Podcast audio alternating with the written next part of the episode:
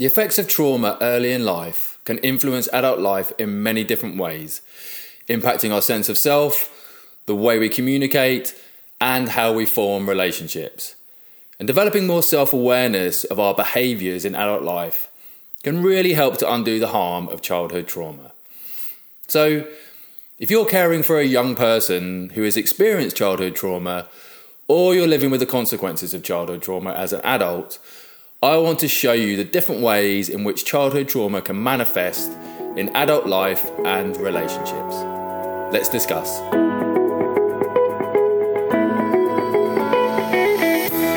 Welcome to episode 82 of Better Brain, Better You. Hello, I'm neuroscientist Dr. Ben Webb, sharing brain advice for a mentally healthy and happy midlife. Hey, how are you doing today? Thank you so much for joining me for today's episode on how trauma manifests in midlife. So, when a child experiences trauma like neglect and abuse early in life, it really can have a devastating impact on their physical, mental, and emotional development. But we now know that with the right experiences at the right time, a young person can actually heal from the emotional pain caused by the trauma and live a healthy and happy life. So, if you'd like to learn how to help a young person to heal from early life trauma, our resident clinical psychologist, Dr. Zoe Webb, has released a free to watch video workshop called Rewiring the Teenage Brain to Heal Trauma. In this video workshop, Dr. Webb will discuss how a child's brain responds to stress, how a child's brain changes in response to adverse childhood experiences, and how carers and parents can help a young person's brain to rewire itself to heal the emotional pain of their childhood trauma. So you can watch this video workshop at ologyonlinecourses.com forward slash heal trauma. That's ologyonlinecourses.com forward slash heal trauma. So, children who experience trauma often struggle to learn the same boundaries and behaviours that so many of us take for granted. So, as a child is growing and developing, they look to their carers for how to interact with the world around them.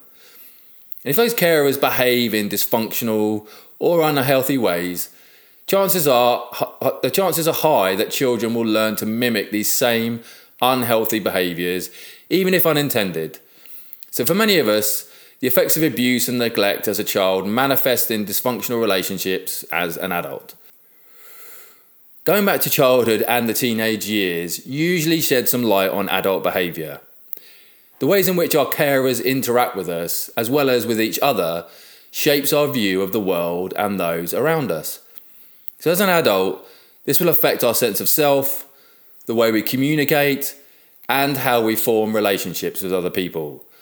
So, unless we do the work to develop more self awareness of our behaviours, we will usually repeat these same patterns in our adult life. So, if you're caring for a young person who has experienced childhood trauma, or you're an adult who experienced trauma as a child, I want to share 10 ways that childhood trauma can manifest in adult life and relationships. So, the first way is a fear of being abandoned. So, children who are neglected or abandoned by a carer often struggle with fears of ab- abandonment long into adulthood and even into midlife, even if they are unaware of these fears. So, while their underlying fear is that their partner will eventually leave, these thoughts often reveal themselves in everyday situations, such as getting scared when a partner goes out by themselves, or being unable to take care of themselves if a partner leaves the room during an argument. So, this fear can also manifest as jealousy, or in extreme cases, possessiveness. So, the second way is becoming irritable or easily annoyed with other people.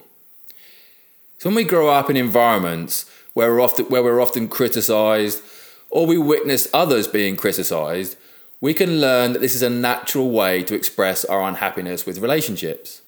We learn that our imperfections and quirks are intolerable and project that intolerance onto our partners or others around us.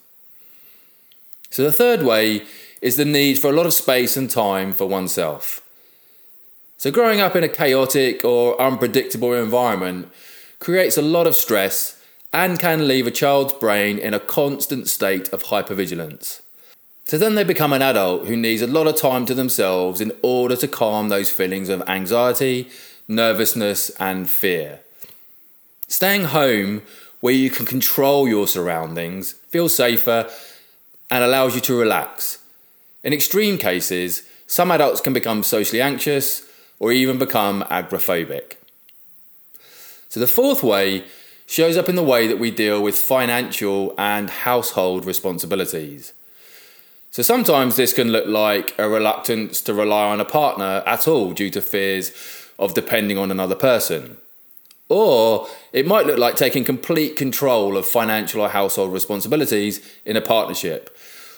Or even fully taking care of the other person to the point where you're actually taking advantage of them. And the opposite, relying too much on them to the point where they take care of you, is also a result of unmet childhood needs. So the fifth way manifests as settling and staying in relationships for perhaps much longer a much longer period of time than is healthy or even normal. So when a young person grows up in unstable environments with carers who struggle with drug addiction, mental illness, or even illness or death, children often develop a sense of guilt that becomes from wanting to end a relationship before we have been able to fix the other person. So, staying with a person who's not a good fit for someone who has experienced trauma sometimes feels safer than being alone. The sixth way is constantly arguing or fighting in relationships or avoiding conflict at all costs. So, all relationships have conflict, but children who grow up in environments where carers were always arguing or who avoided any sort of conflict whatsoever often do not learn the skills necessary to have constructive and healthy communication. So, this includes healthy and productive ways to navigate and manage conflict. So, the seventh way is not knowing how to repair relationships after fights and conflict. So if, if we haven't learned how to manage conflict in a healthy way, then we also don't know how to repair a relationship after the inevitable conflict that happens in adult relationships. So this can look like pretending that a problem didn't happen, not knowing when or how to compromise on an issue, or even dishing out the silent treatment. And the eighth way that childhood trauma shows up in an adult relationship is spending as little time as possible being single moving from one end of one relationship to the beginning of a new relationship as quickly as possible. So, being a serial monogamist. This can often be due to fears of being hurt again, fears of being alone, or even trying to prove that you're worthy of the love and affection that you didn't receive as a child. With each new partner comes new hopes to confirm that you are worthy of the love and care you missed out on as a child. So the ninth way is worrying about settling too easily, being fearful of committing, or avoiding relationships altogether. So this often occurs because carers were unreliable or abandon you, leaving you distrustful of those who claim to care for you. So if you fear that others will hurt you the way your carers did, avoiding settling down can feel safer as it allows you the freedom to leave the relationship when and if necessary. The tenth way is worrying about changing your partner. So, this is a trauma response that comes from the belief that we need to do the best with what we have, or even the fear that we cannot do any better. Children are powerless to change who their carers are, so they learn to try to make do with what they have. And as adults, it's common for this pattern to carry over into our relationships, so causing us to desire changes within our partner in order to calm our own fears of relationships. So, if we can fix the person and make them a better partner, we can somehow prove to ourselves that we are worthy and able to have a successful relationship. So, I want to finish by asking can we change these sort of behavior pattern, patterns in adult life? Well, while self reflection really is essential to any form of growth, trauma focused therapy can really help with this process as it can hold you accountable as well as assist with the feelings that come up along the way. And many people find support in other ways as well, such as journaling, group support, spirituality, and other forms of support and self reflection. So, doing the work to unlearn dysfunctional adult behaviours that were learnt as a consequence of childhood trauma are essential for our personal and relational growth. So, if you'd like to learn how to help a young person heal from early trauma, our resident clinical psychologist, Dr. Zoe Webb, has released a free to watch video workshop called Rewiring the Teenage Brain to Heal Trauma. In this video workshop, you'll learn how to help a young person heal their brain to start healing their emotional pain caused by their childhood trauma.